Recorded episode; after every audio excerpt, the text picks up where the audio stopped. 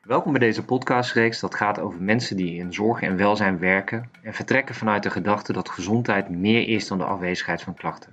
Ik ben Stefan Ermsen, vijfenveertig jaar en nu ondertussen ruim twintig jaar werkzaam in de zorg. Wat ik zo mooi vind is dat het concept van positieve gezondheid heel mooi aansluit op mijn Afrikaanse roots. Ubuntu, zonder jou ben ik niet. Het verbonden zijn aan elkaar heeft invloed op onze gezondheid. En zonder deze verbinding kan er ook geen kennis gedeeld worden.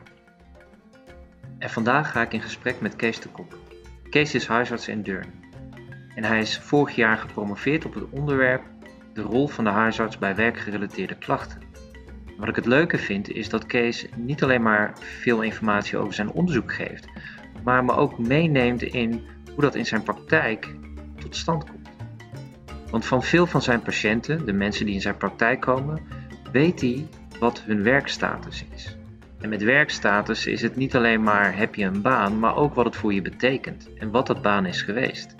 Maar ook welke opleiding je mogelijk aan het volgen bent als je nog een student bent of nog misschien een leerling op de middelbare school. En hoe je dat ervaart.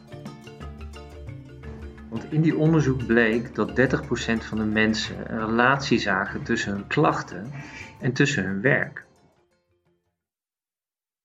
Goedemorgen Kees, fijn dat ik jou, ja, mag, dat ik jou mag spreken. Ik spreek je natuurlijk, jij bent huisarts in onze regio en uh, jij bent, je houdt je veel bezig met, uh, natuurlijk gewoon met huisartszorg, maar ook in het specifiek met een thema dat gaat over werkgerelateerde klachten. En daar spreken we elkaar vandaag over. Maar misschien is het ook wel fijn als je even mensen die luisteren even vertelt, ja, wie ben jij, wie is Kees de Kok? Ja, ik ben... Um... Uh, Kees de Kok, huisarts in Deurne sinds bijna vijfentwintig jaar. Eind van dit jaar maak ik de vijfentwintig jaar vol. Uh, ik heb daarvoor uh, uh, in uh, Amsterdam de basisopleiding gedaan. Ik ben in Maastricht terechtgekomen uh, voor de huisartsenopleiding. Als gevolg van loting, want uh, Maastricht en Nijmegen stonden eigenlijk niet op mijn voorkeurslijstje. Maar dat was een blessing in disguise. Daar heb ik ook uh, uh, onderzoekje gedaan uh, wat uh, goed gewaardeerd werd. Uh, dat gaf mij het idee dat ik meer moest met, uh, met onderzoek ook. En um, ja, ik ben lang op zoek geweest naar een thema uh, ja, wat ik zelf interessant vond. En uh, op een gegeven moment kwam ik terecht bij uh, het samenwerkingsproject huisartsen-bedrijfsartsen. Ja. Eigenlijk al heel lang... Uh, wordt dat als een probleem gezien, het, het gebrek aan arbocuratieve samenwerking. En ja, daar sprak ik dus uitgebreid met bedrijfsartsen. En dan hoorde ik hun praten over uh, ja, een bedrijf dat uh, problematisch verzuim had. En dan kwamen zij en dan was dat verzuim uh, sterk gereduceerd door wat zij deden. En ik bedacht me, ja, als huisarts heb je natuurlijk ook invloed op verzuim. Al is dat niet altijd uh, expliciet. Ik vond het ook wonderlijk dat er eigenlijk uh, weinig aandacht uh, aan werk structureel besteed werd. En ik ben dat toen wel gaan doen. Ja. Wat daarbij ook van belang is, dat uh, ja, op, uh, toen ik studeerde, uh, mijn vader is op vrij jonge leeftijd overleden, zesenvijftigjarige leeftijd. En uh, ja, die zat toen ook met problemen op het werk, die dreigde ontslagen te worden, die werkte in de baggersector. En uh, daar vielen toen nogal veel ontslagen. En uh, ja, daar heeft hij erg onder geleden, dat dreigend ontslag. En ik heb dat altijd wel sterk met elkaar in verband gebracht. Ja, al dan niet terecht, want er waren andere redenen ook. Ja. Uh, waardoor die, uh, hij is, is uiteindelijk na katheterisatie overleden. Maar uh, ja, dat, dat, dat legde toen wel een zware sluier over ons gezin. En zelfs, hoewel ik al uit huis was, uh, merkte ik wat dat ook met mij deed. Het feit dat mijn vader... dreigde werkloos te raken. Ja, die invloed van werk was voor mij wel heel duidelijk. En ja, ook in gesprekken met patiënten merkte ik, dan vroeg ik bijvoorbeeld wat iemand deed en dan ja, verschoot hij van kleur en uh, bleek hij al een uh, aantal jaren arbeidsongeschikt te zijn, wat echt het drama van zijn leven was. En ja, deze patiënt die ik nu in gedachten heb, die verweet me ook uh, dat ik dat niet wist. Dus uh, kennelijk uh, zien huisartsen de, of zien patiënten huisarts ook wel als iemand die daarvan op de hoogte dient te zijn. En bovendien staat het ook in onze kernwaarden, dat we aandacht voor de hele patiënt, de hele persoon. Uh, met, uh, met ook aandacht voor de context waarin iemand leeft, waar natuurlijk werk ook een belangrijk onderdeel van vormt. Ja, met dat idee ben ik toen naar mijn, uh, uh, ja, degene die me begeleidde bij mijn scriptie gegaan. En ik was toen ook erg geïnteresseerd in gender, uh, dus man-vrouw verschillen. Ook omdat uh, ja, ons, uh, ons vak in zo'n ontzettend hoog tempo aan het feminiseren was. Ik dacht, nou ja, het zou best kunnen dat mannelijke en vrouwelijke huisartsen daar anders uh, mee omgaan met het thema. En dat het ook anders is bij mannelijke of vrouwelijke patiënten. Dus dat heb ik ook uh, meegenomen als uh, onderwerp. En zo ben ik bij uh, André Knopneres, dat was de ene promotor, en uh, van Lagro-Jansen in Nijmegen, die uh, gender echt op de kaart gezet had en het uh, ook een heel interessant onderwerp vond. Ja. Dus uh, ja, dat was in tweeduizend vier dat ik hun benaderd heb. Uh, ja, toen was het uh, hele tour om uh, subsidie te krijgen. Die hebben we uiteindelijk van Stichting uh, Instituut Gak gekregen. Uh, dat was pas in tweeduizend elf. Uh, in de jaren daartussen heb ik uh, focusgroepen gedaan. Uh, dat, dat, is, uh, dat is redelijk uh, eenvoudig uh, te realiseren, ook zonder subsidie. Uh, toen heb ik een aantal huisartsengroepjes gesproken uh, over ja, hoe ze keken naar hun rol ten aanzien van werk. Wat ze eigenlijk van zichzelf verwachten en wat er in de praktijk van kwam. En ja, welke mogelijkheden zij om, zagen om dat te verbeteren. En die focusgroepen zijn toen ook uh, basis geworden voor een training voor huisartsen. En het effect van die training hebben we toen uh, onderzocht met een R C T, een Randomized Controlled Trial. En daar hebben we dus gekeken uh, of die training invloed had op het gedrag van huisartsen. En dat hebben we gemeten door naar hun registratie te kijken. En met name ook het aantal keren dat zij de code, de I C P C code Z nul vijf gebruikten. Ja. En ook wat ze opschreven, of ze het beroep van de patiënt opschreven. En ook ja, of dat veranderde na de interventie. En we hebben ook naar de patiënten gekeken. Uh, dus uh, we hebben naar maatschappelijke kosten. Er is een kosten-effectiviteitsanalyse gedaan. En um, een, een bepaald instrument hebben we gebruikt. Dat is de Return to Work Self-Efficacy Schaal. Die was toen net ontwikkeld in tweeduizend tien. En die meet ja, het... het de inschatting van patiënten zelf over hun vermogen om te gaan werken. Ja. En dat bleek een, bij, bij mensen die verzuimden een goede voorspeller van herstel te zijn. Ja. Maar wij hebben het dus gewoon uh, bij alle werkenden die de huisarts bezochten uh, nagegaan. Ja.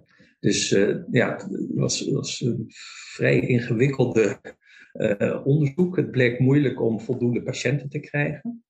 Dus het aanvankelijke idee was dat we mensen zouden vervolgen die aangaven dat ze een probleem met hun werk hadden.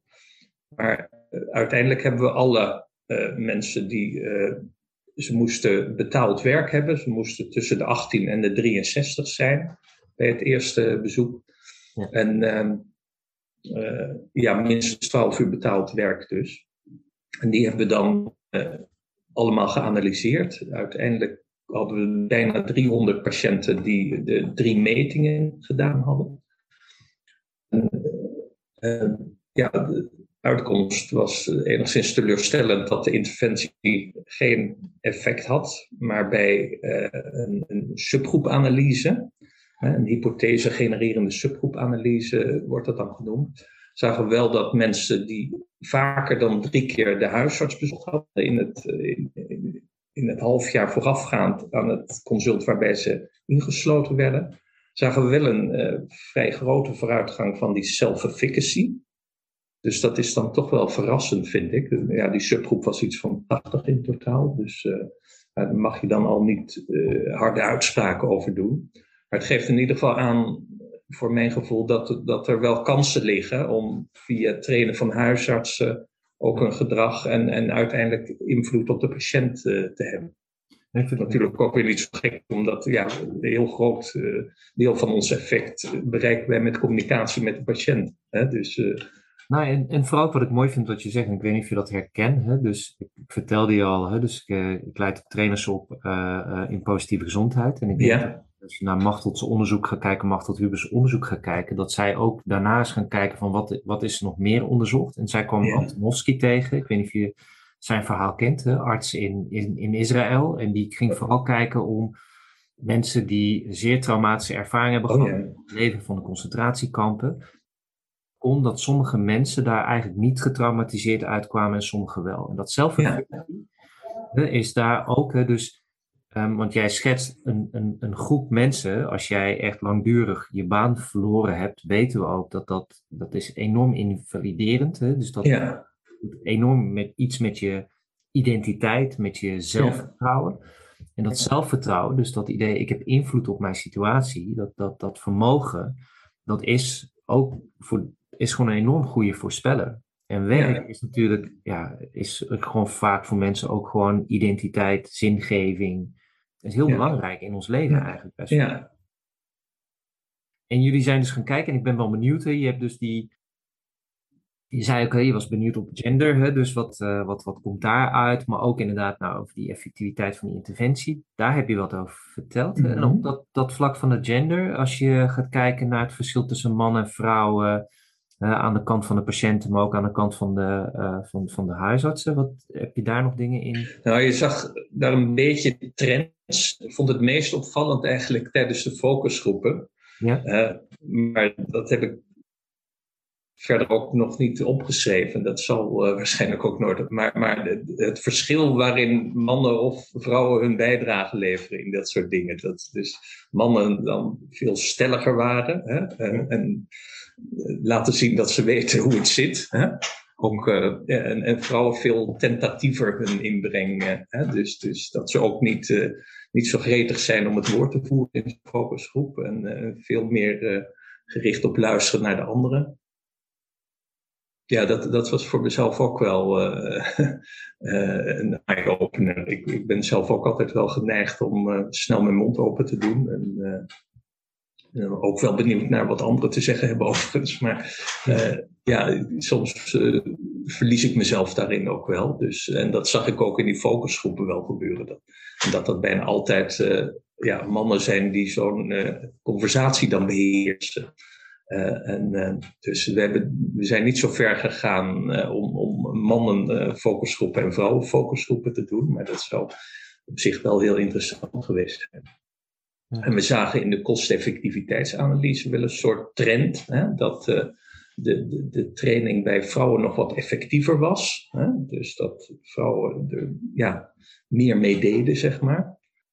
En uh, dat ook, even kijken, bij vrouwelijke patiënten was er ook een uh, verschil ten opzichte van mannen, dat, uh, dat die er ook meer aan hadden, leek het. Dus, dus, dus uh, Uh, dat, dat self-efficacy, dat dat grotere effect had uh, ja. bij, zeg maar, uh, in, de, in de vrouwelijke populatie kwamen jullie tegen. Ja, precies. Maar dat, dat was, uh, ja, daarvoor waren de groepen toch uiteindelijk te klein. Dus, dus we, we hadden eigenlijk uh, ja, onvoldoende gegevens om daar sluitende uitspraken over te doen. Maar dat, ja, dat zou zich zeker lenen voor verdere onderzoek. Maar in ieder geval, ja, het was een, een vrij bescheiden training, nou ja, vijf uur uh, duurde het.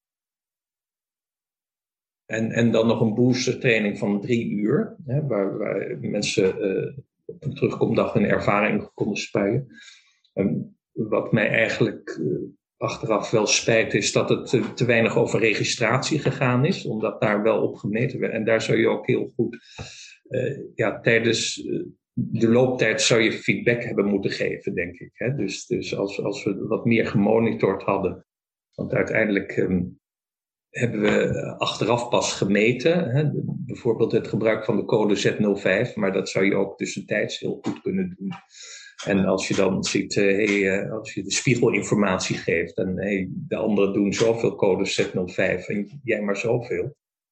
En dat, dat is ook nog wel interessant om hier te, te zeggen. Misschien, uh, ik, ik heb uh, na mijn promotie, uh, vorig jaar in mei, Uh, heb ik nog uh, gelegenheid gehad om wat te vertellen bij uh, Radio één en, uh, en, en een stuk in uh, Volkskrant en uh, Intermediair en, en het Parool.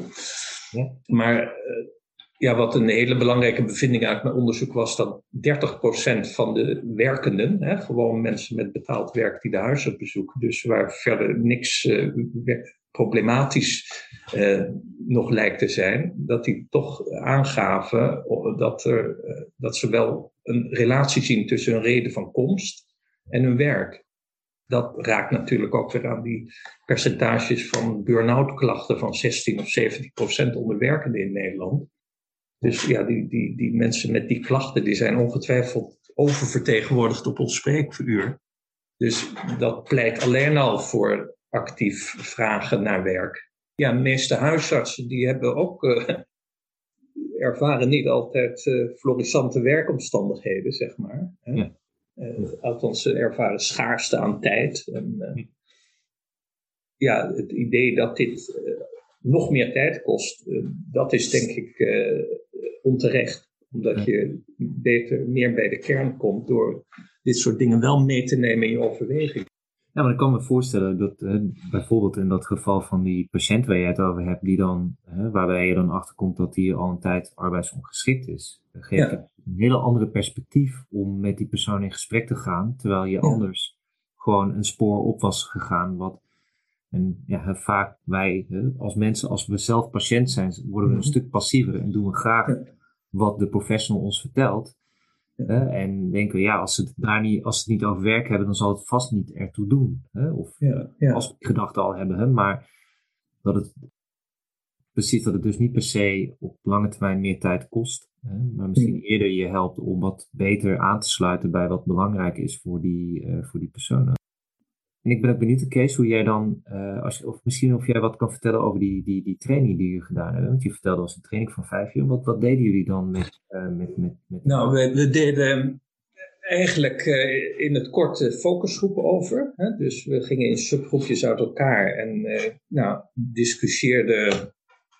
Dus, dus we hadden in totaal uh, zestien trainees. Ja, ja veertien uh, uiteindelijk op, op de grote dag. Dus we gingen in drie subgroepjes uit elkaar en, en praten over uh, uh, ja, hoe, hoe, hoe bespreek je het werk, uh, wat vind je daarvan. Maakt het uit of het een man of een vrouw is die tegenover je zit? Maakt het uit dat je zelf man of vrouw bent? Wat zou er moeten gebeuren om, om de huidige werkwijze te verbeteren? Dus dat was uh, eigenlijk uh, het, het eerste onderwerp.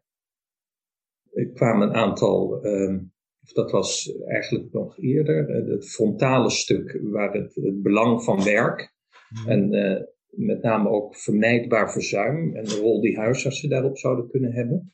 En dat was toen ook uh, uh, net in kaart gebracht. Dat er toch heel veel verzuim vermijdbaar zou zijn. Op vrij eenvoudige manier. Door tijdig uh,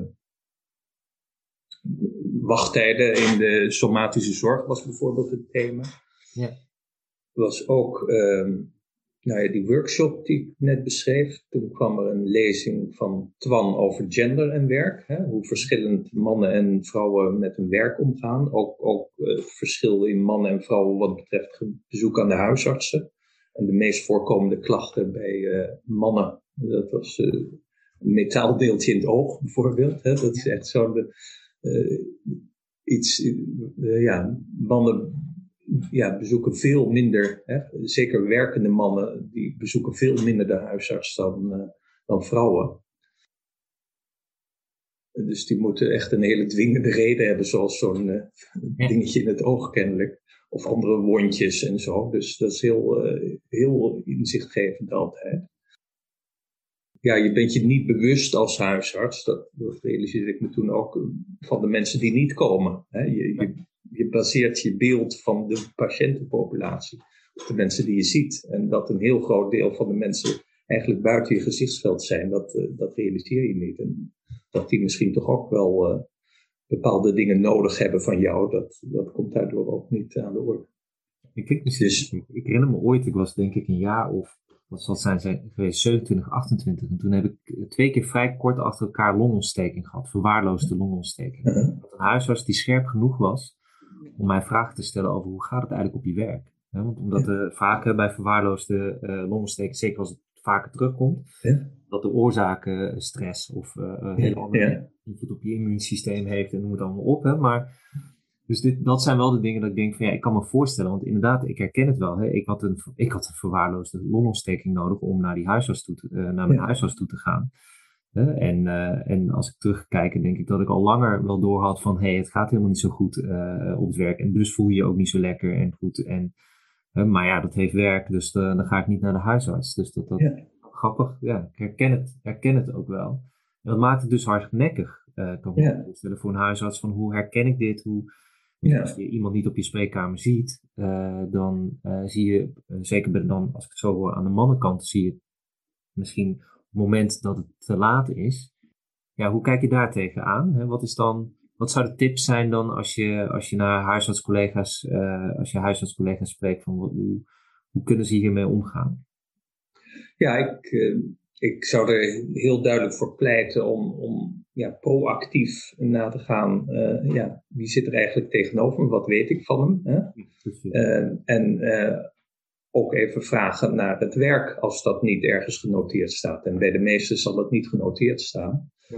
En ik uh, zelf uh, heb ik een, uh, ja, maak ik een episode aan. Uh, dat, uh, daar heb ik dan de I C P C code Z negenenveertig voor. Dat, ja. Ik vind het een preventieve actie. Ja. Uh, uh, en, en op het psychosociale gebied. En dan uh, staat er bijvoorbeeld, zit achter de kassa bij de HEMA, bevalt goed. Hè? Dat, dat kan... Uh, Uh, of ja, ook, ook bij jongeren, hè, middelbare schoolleeftijd, uh, noteer ik ook al welk onderwijs ze volgen. En dan vraag ik ook even hoe het gaat. En het, het maakt mijn werk ook veel leuker. Je krijgt hele andere gesprekken al door dat soort vragen te stellen. En soms doen mensen hele interessante dingen die je helemaal niet voorgesteld had. Een vrouw van wie ik dacht, nou, secretaresse of zoiets, die bleek rechercheur te zijn. Dat ja. dacht ik, hé, hey, dat... dan kijk je toch met hele andere ogen naar iemand.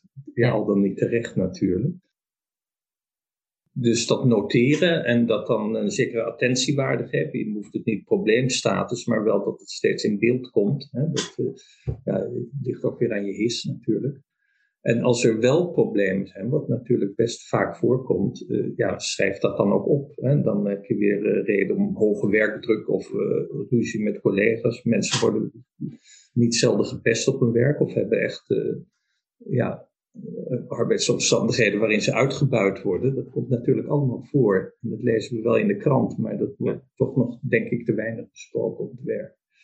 Dus uh, je kunt ook uh, mensen erop wijzen dat als er problemen zijn op het werk, dat ze ook toegang hebben tot de bedrijfsarts. Want onze wet staat al toe sinds een paar jaar. Ja. En uh, op, op thuisarts staan ook, staat goede informatie daarover. Ja. Maar veel patiënten weten het niet. En ik denk ook uh, dat huisartsen niet altijd daarvan op de hoogte zijn. Nee, precies. Dus dan kan je al door dat je het uh, vraagt. Hè? Dus dat het... ja. Ja, dat, dat is, vraagt niet veel meer tijd. Hè? En, en daar die attentie uh, aan geven, is wat je ook zegt. Dus daar ook op terugkomen, daar ook interesse op tonen, daar ook op doorvragen. Ja. En vervolgens uh, um, ja, via th- thuisarts, wat volgens mij ook goed gebruikt wordt door mensen uh, ja. op dit moment. Hè? Dus die, daar hebben ze ook dan mogelijke adviezen. Kunnen ze ook uh, k- kijken van, goh, wat kan ik er zelf mee? En je noemt ook het, uh, de bedrijfsarts uh, daarop wijzen, want... is het dan ook zo, Kees, dat jij in de regio waar jij zit in Deurne, heb jij ook contact met bedrijfsartsen? Ja, heel weinig. Toevallig heb ik gisteren een bedrijfsarts gebeld, van, van Stigas. Uh, van, en die, die hebben zich dan uh, specifiek op de agrarische sector uh, gericht. Ja. En toen ik hier in de praktijk begon, toen, toen waren er nogal wat suïcides onder agrariërs geweest. Dat toen ook de varkenspest en de Monte Claus hier, en, uh, of de gekke koeienziekte. En, en, en daarna heb je natuurlijk ook nog de Q-koorts gehad, dus het, het, het, het rommelt. En ja, dat is uh, alleen maar erger geworden misschien sindsdien. Hè? Hoe, hoe uh, ja, boeren ook in de knel zitten. Uh, hè? Nertse farms die nu uh, geruimd zijn. Daar heb ik ook een aantal uh, mensen die daarmee te maken hebben gehad. Negen van de tien keer als ik bedrijfsarts bespreek met een patiënt, dan zeggen ze, ja, die hebben we niet. Ja. Of daar kunnen we niet uh, terecht. Of uh, En, en ja, dat zijn ook soms heel verbazende situaties. Dus, dus uh, vooral van vijftig plus die in de zorg uh, werken en uh, daar het lang volgehouden hebben, maar nu overbelast dreigen te raken. En dan zeg ik wel eens, ja, daarvoor kun je misschien uh, preventief consult bij je bedrijfsarts vragen. En dan krijgen ze te horen van hun leidinggevende dat dat niet kan, omdat ze niet verzuimen. He, dus het beeld uh, bestaat, en de, de praktijk is ook vaak, dat mensen pas na zes weken bij de bedrijfsarts komen. Of uh, ja, als die uh, multifactoriële probleemanalyse. Ja. Terwijl ook in ons onderzoek merken we wel dat ja, kortdurend verzuim uh, leidt vaak uh, tot steeds langer durend verzuim. En, en, en uh, helemaal uitvallen. En, en ook het beeld van verzuim, dat is vaak een, een laat effect van problemen die al uh, jaren kunnen spelen bijvoorbeeld. Ja, dus dat mensen toch heel lang het volhouden, ondanks uh, problemen, voordat, uh, voordat dat verzuim uh, zichtbaar wordt. Uh, nou ja, daar, daar ligt een... uh, ja, daar, daar worden wel kansen gemist, denk ik. En ik denk dat, dat we als huisarts ook heel veel kunnen doen in dat, uh, in dat tussenstuk. Hè? Dus, dus het... Uh, Wat ik ook mooi vind, als, als ik jou zo hoor, hè, wat, wat mij wel heel erg aanspreekt, is, is dat je dus ook gewoon, um, vaak worden we gezegd van als huisarts moet je je populatie, je wijk, je omgeving kennen. Maar dus ook inderdaad van hoe zit het eigenlijk hier qua, qua werk? Um, ja. En je krijgt ook op een gegeven moment door dat te bespreken wel een beeld van werkgevers waar meer problemen optreden. En, uh, ja. En, en ja, soms zijn de, de, de, de ervaringen met bedrijfsartsen toch ook wel zeer teleurstellend. Maar, maar één keer had ik een, uh, ja toen, want je hebt tegenwoordig ook zorgdomein, hè? Dat biedt ook de mogelijkheid om een bedrijfsarts op te zoeken. En één keer ben ik daar succesvol uh, in geweest. Uh, iemand die uh, bij een grote werkgever uh, uh, werkte en uh, ja, grote problemen had met een uh, psychotische zoon en zelf een wat subassertieve man. En uh, ja, die wilde ik. Ja, die, die was toen echt overspannen naar mijn gevoel. Uh, en uh, die wilde ik ook wat medicijnen geven. En toen ja, vroeg hij, ja, maar kan ik daar dan wel mee werken? En, nee. Maar het is ook denk ik niet zo goed als je gaat werken. En toen heb ik uh, contact met de bedrijfsarts uh, gezocht. En dat heeft ook vrij snel tot een gunstige uitkomst geleid. Dat die man inderdaad uh, zich gehoord voelde en, en ook weer kon werken. En ja, dat werk was ook heel belangrijk voor hem. Dus uh, verzuim was helemaal niet, uh, uh, niet gunstig voor hem en ook niet voor het bedrijf. Maar eigenlijk was hij even niet meer in staat om zijn werk te doen, omdat het al allemaal boven het hoofd groeide. Ja. Ik denk dat je daar dus, dan heb je bezig dat één en één is, uh, is drie. Hè? Dus dat, want ja. Vaak natuurlijk, hè, als het niet besproken wordt, maar als je het met zo'n persoon kan bespreken of bespreekbaar kan maken. Ja. Hoor je ook zeggen, nou in dit geval was het gelukt om die bedrijfsarts uh, zeg maar te betrekken. Maar zelfs al is het maar het wijzen op die mogelijkheid. Want ik denk dat, ja. En zeker als we uh, allemaal ook wat ouder worden, als je het zelf niet meegemaakt hebt, heb je het wel altijd in je omgeving gezien wat langdurig verzuim kan doen. Niemand wil dat. Um, nee. Dus dat is iets waar je graag bereid bent om te, te voorkomen. Maar het, het, dan komt ja. weer dat zelfefficacy, denk ik. Hè? Dus dat vermogen... Van, ja, oh ja, dat dat ook plastisch is, hè? Dat dat niet een vast gegeven is, hè? Ja. maar, maar dat, dat het soms in hele simpele dingen zit, van uh, pak dit probleem eens aan. En dat is natuurlijk ook heel mooi in dat model van positieve gezondheid. En, uh, ja. hè? Dus, dus dat je eens kijkt, nou ja, dat bewegen, maar kan dat nou echt niet? Of zou je niet eens kunnen proberen of je een paar weken iedere dag een, een, een kort wandelingetje maakt? Hè? Nou ja, dat, dat blijken dan de meeste mensen wel toe in staat en dat biedt dan vaak ook uh, ja, inspiratie voor volgende verbeterstappen. En, en Kees, als je nou zo richting de toekomst kijkt, hè, want je hebt, je hebt hier dus best wel wat onderzoek naar gedaan. Hè, je, je, je, komt, je ziet eigenlijk, hè, want als ik ook het, het, het, het stuk ook lees, ik zal in de link van dit verhaal ook, uh, waar, het, uh, waar het gepubliceerd is, ook eventjes voor mensen delen, dat ze het ook uh, mm-hmm. lezen. Maar zeg je eigenlijk ook een beetje van ja, we, we kijken wel holistisch als, uh, als huisarts. We zeggen dat we een holistische... Ja, dat zeggen we, ja. ...contextgerichte vak hebben. Maar eigenlijk hebben we over dit, dit, dit is een beetje een blinde vlek. Dat is wat nou, is... Ik, ik, ik zie het heel erg ook in, in relatie tot G G Z, hè? Die, die ja. ook eigenlijk steeds moeilijker te leveren wordt. Terwijl er heel veel... juist op ons bord uh, is komen te liggen.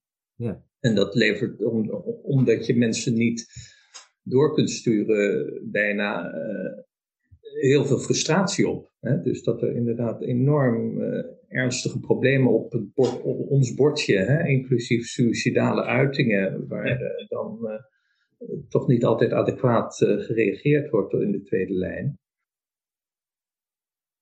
Tegelijkertijd lees je alles in de krant van uh, ja, die, die mensen die dan iemand uh, doodsteken op de Brunssumerheide of in uh, hè, of, of, of, of minister Els Borst, hè, die door een verwarde. Dus dan denk je, hier, er zit natuurlijk een heel, dat is het topje van de ijsberg, maar uh, dat deel onder water van die ijsberg, ja, dat krijgen wij op ons spreekuur. En hoe weet je of, je, of iemand het wel of niet gaat doen? Of, of dat... Uh, Dus dat, dat zijn, um, en uh, ja, wat werk betreft ook, dat is, uh, uh, ja, ik, ik denk als, uh, ja, als er een adequate uh, verdienmodel zou zijn, ik denk dat dat heel belangrijk is, dan uh, wordt het ook uh, aantrekkelijk om, om wat actiever op, uh, op zoek te gaan. Ik vergelijk het altijd met, uh, met diabetes, hè, je had... Uh, In de jaren negentig van de vorige eeuw had je de Hoorn-studie, waar ontdekt werd dat de helft van de diabetes onontdekt rondliep. Hè? En dat was dan voorpagina nieuws. En daar is heel snel actie op ondernomen. En vervolgens zijn huisartsen nog steeds zeer gemotiveerd om diabetes op te sporen. Maar ja, qua impact op de kwaliteit van leven is dit een minstens even groot probleem als diabetes. Hè? En je kunt je afvragen of dat niet te zeer gemedicaliseerd is. Hè? Dat we die diabetes vooral met pillen behandelen en, en nog heel weinig met leefstijl, maar dat terzijde. Maar dit is natuurlijk iets wat je heel erg uh, via leefstijl en, en inderdaad inzet op die self-efficacy. Mensen laten zien wat ze zelf kunnen doen en daartoe ook helpen in, in staat te zijn. En, en dat vind ik ook mooi van wat jij een beetje probeert uh, zeg maar, uh, voor het voetlicht te brengen. Is, is dat leefstijl denk ik ook vaak in de hoofd. Als ik, het, uh, ik praat wel eens met onze praktijkondersteuners of met andere huisartsen. Dan denken we vaak leefstijl is bewegen, voeding, uh, ja. uh, slaap, roken. Uh, dus punt. Nee, leefstijl ja. is ook werken. Is ook zingeving. Is ook uh, iets, iets uh, dat is veel breder. Uh, is ook welzijn. Ja. Is, is, ja. Is, uh, dat is eigenlijk de dingen, dat zijn de dingen die we in ons leven uh, doen. Dus... Ja, goed voor jezelf zorgen. Hè? En, ja, discipline heb ik ook wel eens uh, uitgelegd gekregen als een manier van goede zelfzorg. Hè? Dus dat klinkt dan meteen wat minder uh, kadaverachtig dan uh, uh, inderdaad die, uh, die diëtisten en die beweegcoaches die zo met de vingers staan van je moet... Maar ook je mag, hè, maar ook het je toestaan om uh, pauze te nemen bijvoorbeeld. Hè. Er is ook, ook weer een enorm dwingend arbeidsethos, wat ook uh, ja, leidt tot, tot vervreemding van mensen die daar uh, buiten vallen. Nou, iemand die in de logistieke wereld werkt, die heeft niet een, een, een zeg maar, en nou natuurlijk generaliseer ik enorm, en dat besef ik ook maar wel, maar dat is een sector waarin er veel minder ruimte is voor... Uh, voor pauzes en de werkdruk enorm hoog ligt. En dat ja. zijn wel de dingen, als je dat, hè, als je dat uitvraagt bij je patiënten, kan ik me voorstellen dat het je ook bewijzen dus beter helpt begrijpen welke leefstijladvies past het beste bij deze persoon. Hè? Als je ja. dat stukje contextinformatie hebt, mm-hmm. ja. dan, uh, dan, dan kan je die persoon ook daar beter bij, uh, ja, ook, ook wel de adviezen ja. ook passender laten zijn, lijkt mij. Ja. Ja, wat ook heel interessant is, vind ik altijd. Ik, ik vraag ook vaak uh, of ze lid zijn van een vakbond. Dat zijn ze bijna nooit. En dan ja. vaak is het antwoord... Uh, nee, maar ik heb een, uh, uh, een rechtsbijstandsverzekering. Hè? Zeker als er uh, naar ontslag toegewerkt lijkt te gaan worden of zo. Hè? Of bij arbeidsconflicten. Maar ja, dat, dat is ook wel een mooie krantenkop die ik een keer zag. Ja, tegenwoordig staken we niet meer, maar we raken burn-out. Hè? Dus dat het heel erg geïndividualiseerd is, die relatie ja. uh, tussen werknemer en werkgever. En uh, ja, dat, dat is toch wel te ver doorgeschoten, denk ik. Hè? Dat, dat, dat nu uh, uh, ja, ook... ook de enorme problemen op de arbeidsmarkt die we in Nederland hebben. Dus, dus hele essentiële vaklui die steeds moeilijker te vinden zijn. En uh, ja, beroepen die als zo onaantrekkelijk gezien worden dat er geen Nederlanders meer voor te vinden zijn. Hè? Ik las laatst uh, in, in de Groene Amsterdammer over de dertigduizend buitenlanders die Den Haag draaiend houden. Hè? Uh, dus, dus dat zijn bijna allemaal Roemenen met, met vaak hele schimmige arbeidscontracten. Daar zie je dan ook mensen van op de huisartsenpost die nauwelijks toegang tot een huisarts hebben. Of in ieder geval ja. daar niet uh, uh, in kantoortijden naartoe kunnen omdat het ze meteen geld kost. Hè? Ja. D- dus dat is uh, ook zo'n stuk wat, wat nog heel onzichtbaar is voor ons.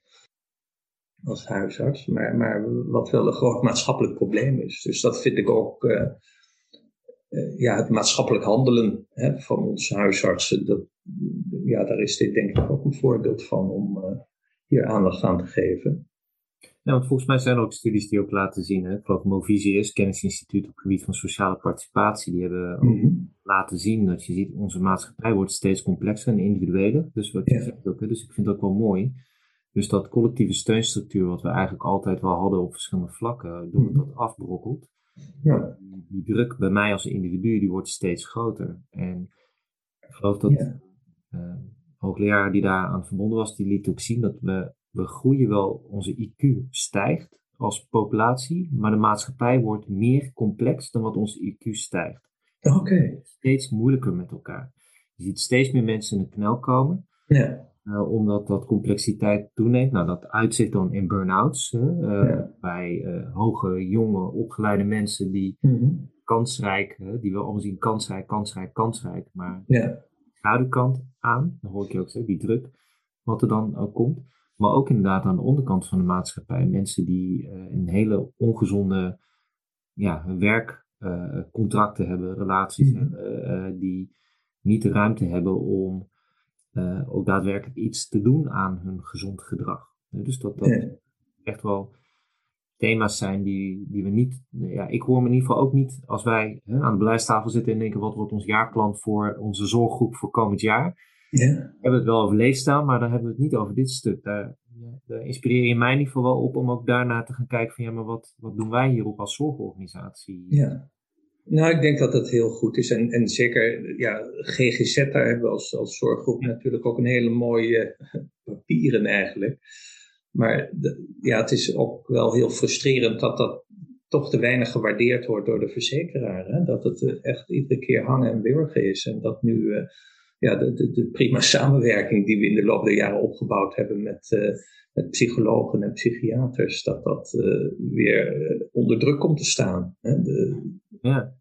Dat, uh, uh, en, nou ja, dat is ook wel, ja, dan, dan merk je toch dat ja, psychische problemen in een kwaad daglicht staan. Hè? En uh, ja, dat verklaart denk ik ook mee het stigma wat erop is, dat dat ook bevestigd wordt van, ja, ik herinner me uh, minister Schippers toen nog, die dat ook eigenlijk meer iets vond wat dan maar met de buurvrouw besproken moest worden dan met... Uh, met, met uh, dure professionals, terwijl we natuurlijk eigenlijk heel goedkoop zijn als huisarts. Als je kijkt hoe, hoe goed we mensen vaak kunnen helpen, laagdrempelig. Hè? En dankzij die laagdrempeligheid uh, kun je vaak met, met uh, redelijk eenvoudige interventies volstaan. En uh, ja, door het wachten op uh, een behandeling uh, loopt de nood op en uh, de problematiek. Dus ja, dat... dat uh, Dat is uh, wel een groot stuk frustratie voor mij. Terwijl ik denk, ja, als je als huisarts uh, uh, werkgerelateerde problemen signaleert, hè, die vaak nee psychisch zijn, dan, dan zou je heel goed met de P O H G G Z kunnen werken. En die kan het prima in één of twee gesprekken verder uh, uh, in kaart brengen en, en, en wat handvatten geven. Dan, dan kun je mensen heel snel op het goede spoor krijgen. Ook die link naar de bedrijfsarts. Ja, je kan zou voor... je dan goed kunnen borgen. En zelfs die link, wat, volgens mij is dat een, weet ik niet of dat is waar je, waar je ook op doelt, maar ook dan een link bijvoorbeeld naar die psycholoog die dan met cognitieve gedragstherapie, met ja, kijken, ja. Kan... als dat nodig is natuurlijk. Uh, Gisteren, ja.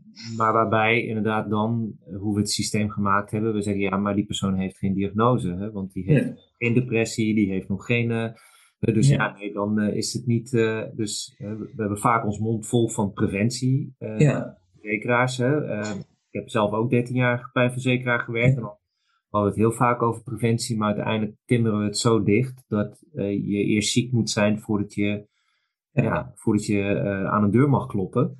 Ja. En ben je dus met z'n allen niet aan preventie aan het doen, nee. Artikel wat ik ook gelezen heb, uh, vooral omdat ze ons artikel ook citeerden, maar de, in, in Frankrijk hebben ze dan ook uh, systematisch in een heel grootschalig onderzoek onderzocht uh, van werkenden die huisarts bezochten en bleek een kwart werkgerelateerde uh, psychische problemen te hebben. Uh, common mental disorders, dus dat is angststoornis, depressie, ook verslaving hadden ze daarbij.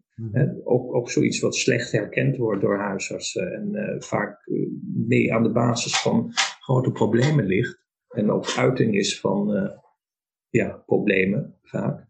Uh, um, maar d- dus ja, dat, dat pleit voor mijn gevoel uh, bijna voor een soort screening binnen de eerste lijn. Dus ja. Daar zou ik ook een artikel over willen schrijven. Work-related common mental disorders. The case for primary care-based screening. Dat zou de, arti- de, de titel ja. moeten worden. Maar uh, ik denk dat daar, als je kijkt wat we aan preventie doen. En ja, dat er is heel veel ja, mogelijk wat betreft behandelingen. Hè? En, en door vroeg te herkennen, vroeg te interveneren, voorkom je een hoop schade. En dat, dat zou ongetwijfeld uh, uh, kosteneffectief zijn. Daar, ben, daar twijfel ik eigenlijk niet aan. Nee, want ik, ik herinner me nog echt ooit. Hè? Dus uh, misschien ook wel leuk om... Uh, hopelijk uh, luisteren ook een paar uh, collega, oud-collega inkopers dus, uh, van verzekeraars mee. Dat toen mm-hmm. de zorgprogramma voor Pozop in ontwikkeling was. Was een van mm-hmm. de dingen wat onderzocht was van wat voor effect zien we. En op de groep mensen die dus zeg maar dat aanbod kregen. En voor de mensen die luisteren, dus Pozop heeft, uh, had een, uh, heeft een, een zorgprogramma ontwikkeld waarbij het niet alleen maar huisarts P O H G G Z is, maar ook een, een naadloze doorstroom indien nodig naar een psycholoog toe, eerstelijnspsycholoog. Of, uh, want het was nog voor de, zeg maar, voor de nieuwe, uh, nieuwe indeling, maar uiteindelijk de generalistische basis G G Z, maar ook samenwerking met de specialisten G G Z. En volgens mij wat we daarin zagen was dat uh, van de groep mensen die meededen, dat, uh, dat die groep, dat die gemiddeld, uh, dacht ik, driehonderd verzuimdagen per jaar hadden. En na de, zeg maar, na de interventie naar tweehonderdzestig uh, verzuimdagen. Een afname okay. van veertig verzuimdagen op een jaar. Wat dat maatschappelijk aan, hè, als je ook naar de kosteneffectiviteit gaat kijken. Ja. Alleen kijken naar de kosten. Maar ook naar de, de, de, de bijdrage die de persoon weer kan leveren aan de maatschappij. En weer mm-hmm. economische waarde heeft. Is natuurlijk gewoon, ja, is gewoon interessant. En is gewoon, ja. is, is gewoon laat zien dat het, dat het, dat het ook werkt. Um, maar ja, dus we zijn dat, misschien is dat inderdaad goed, Kees, om dat, dat is weer, weer wat meer naar boven te brengen. Ja. A, het komt veel voor, een kwart in Frankrijk. Hoe zit dat eigenlijk bij ons? Hè? En, ja. Nou, in ons onderzoek was het dertig procent, dus dat aangaf dat er een relatie tussen klachten en hun werk was. Ja. En ja, of dat nou solkachtig is of psychisch of... Uh, Maar ja, die dingen kun je ook niet uh, uit elkaar halen, denk ik. Hè? Dus, dus pijnklachten, daar zit heel vaak een psychische component bij. Die, die al dan niet uh, erkend wordt door de, uh, door de patiënt en herkend door de dokter. Maar uh, ja, dat, dat, uh, en, en, ja, onbegrepen lichamelijke klachten sowieso, dat is ook een enorm probleem uh, op het werk. Hè?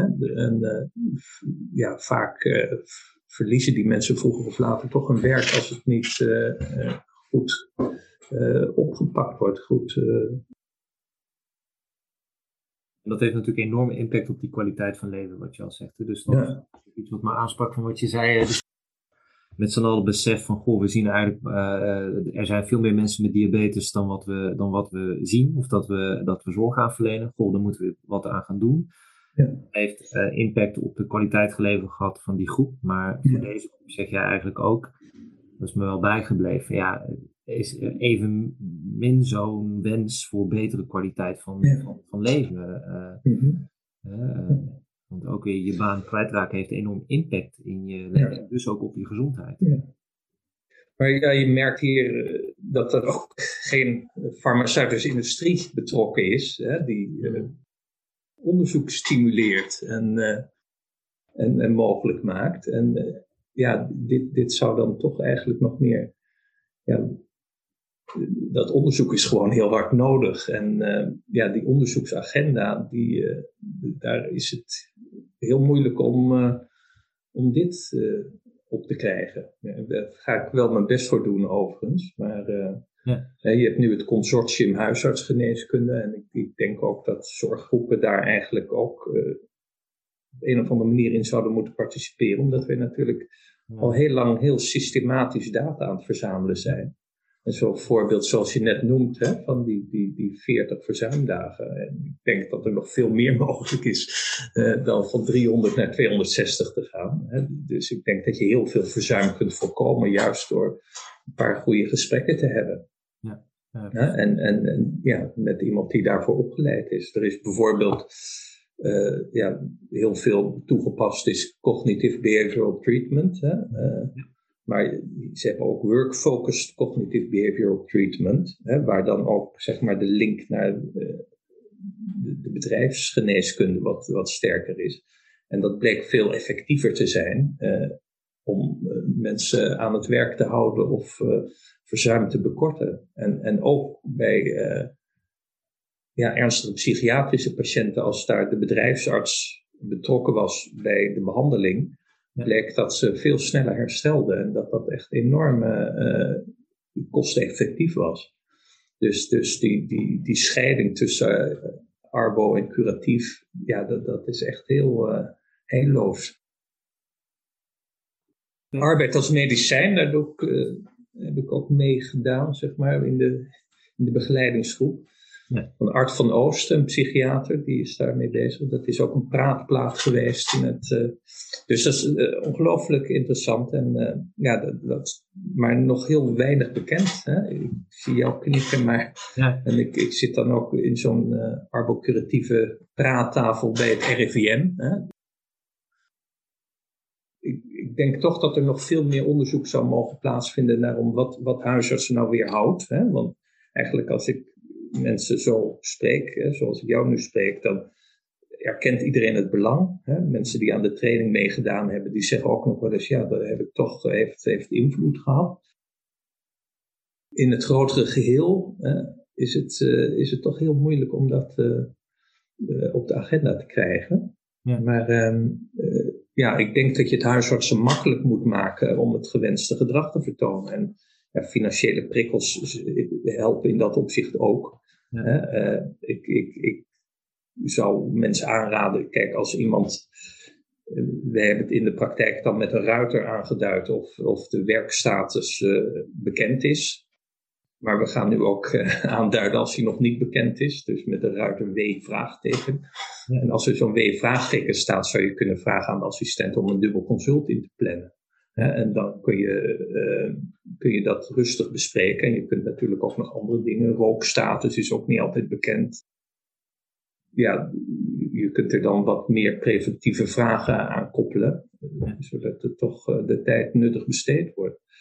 Ook, ook werk kan natuurlijk. Uh, ja, dertig procent heeft een probleem uh, dat meewerk gerelateerd is in de ogen van de, en dat kan heel divers zijn natuurlijk. Maar het een keer bespreken en dan ook het beroep noteren. Dat is denk ik uh, echt een hele zinvolle activiteit. Precies, dat blijft me ook het meeste bij. Hè? Dus dan hoop ik ook als mensen of huisartsen die hiernaar luisteren. Dat ze eigenlijk daar al als eerste stapje, wat je ook zegt vanuit dat positieve gezondheid, tiny steps. Hè? Als je nou ja. als je eerste stap kunnen zijn als zorgverlener op dit vlak. Is bewijzen al uh, gewoon realiseren van ik vraag dat gewoon eens even uit. Want uh, een derde of bijna een derde van de mensen hebben... Uh, herkennen de relatie tussen, uh, tussen werk en tussen de klachten die, uh, die ja. zitten. En als een derde het herkent, is de vraag hoeveel het nog eigenlijk echt is. Hè? Want dat het niet herkend wordt, betekent niet dat het niet zo is. Nee. Dus ook dat uh, is natuurlijk een, ja, een, een waardevolle stap. Het, volgens mij, wat, ik ook, wat mij opvalt als ik wel eens uh, casusbesprekingen met patiënten, dus een ervaringsdeskundige erbij, het interesse tonen in iemand überhaupt, hè, wat breder ja. placht, versterkt de relatie. Uh, ja, precies. Ja. Meer erkenning is, zorgt mm-hmm. dat ze zich meer gehoord voelen. Dus het heeft um, dat, in dat perspectief al gewoon waarde. uh, in, je, in je relatie als zorgverlener uh, met, uh, met je patiënt ook. Uh. Tijd voor de patiënten, dat is natuurlijk ook wel aangetoond in uh, ja, Noord-Limburg. Hè, die, die, het kwartier, wat dat uh, gevolgen daarvan waren. En uh, ja, dat dat ook zelfs uh, tot problemen bij het ziekenhuis leidde, vertelde Machtelt Hubers laatst weer. Dat, door dat, en ja, dat geeft, laat wel een beetje zien hoezeer uh, we somatiseren met z'n allen. Hè? En, en hoezeer het, uh, hoeveel makkelijker het is om iemand te verwijzen voor een, uh, voor een scan die waarschijnlijk niks op gaat leveren. Dan voor, uh, vanwege suicidaliteit uh, hè? Ja. bijvoorbeeld. Ja. Hè? Dan moet je echt, uh, en, ja, d- daar zit iets grondig mis, denk ik, uh, denk ik dan toch soms. Ja, en, en wat ik, maar dat vind ik het mooi van wat Hans-Peter Jong dan gedaan heeft in die kwartieren. Het is, kijk, het, het gaat niet om, alleen om die kwartier, maar wat doe je met die kwartieren? En, als ja, je, ja. en daar vind ik dat jij wel een hele mooie aanvulling op geeft. Nou ja, stel nu, hè, dus stel dat je als praktijk denkt van ik wil wat meer tijd besteden aan mijn patiënten. Ja, als je alleen maar nog meer over die klachten gaat praten, is de vraag of je daar nou echt verder mee komt. Of je daarmee juist niet die persoon nog eerder bij dat diagnostiek krijgt. Want uh, de ja. problemen worden er alleen maar nog meer en nog groter. Ja. Versus, nee, ik ga in die tijd wat ik heb, ga ik juist in gesprek met iemand van, wat, vertel eens wat over je leven, vertel eens wat over je werk, wat doe je ja. nou? En, en dat dat uh, een, een hele zinvolle extra besteding ja. van die tijd uh, kan zijn daarin. Nou, dat was heel leuk. We hebben dus ook onderzoek gedaan in de, in de E M D, hè, de elektronische medische dossiers. En één praktijk die had... Uh, Een, een antroposofische voorganger, ja. geloof ik. En, en daar zag je dan ook af en toe biografische anamnese in staan. En de, dat, dat kan natuurlijk ontzettend nuttig zijn om eens even te gaan... Ja, wat, wat is iemand? Waar komt iemand vandaan? Waar wil die heen? Nu, nu in het laatste N T V G staat ook een stuk over ja, het nut van psychosociale hulp. Hè? Dat dat ook uh, uh, invloed heeft op... De, de, ook, ook letterlijk op het overleven. Hè? Dat, dat mensen... Ik geloof dertig procent meer kans hebben om in leven te blijven als ze psychosociale hulp hebben. Ja, dat, dus daar uh, ook met de commentaar van Judith Prins, een, een psycholoog van het Radboud U M C. Maar de, de, de afgelopen N T V G stond dat in. Dus dat is echt, echt heel belangrijk dat we juist dat psychosociale hulpstuk verder ontwikkelen en, en stevig op de agenda zien te krijgen. Maar ja, Pozop is daar denk ik wel uh, al goed mee bezig. Al, uh, hè, door zo snel ook dat positieve gezondheid te omhelzen. En, uh, en, en die G G Z-zorg staat uh, als een van de eerste te bestaan. Benieuwd naar meer?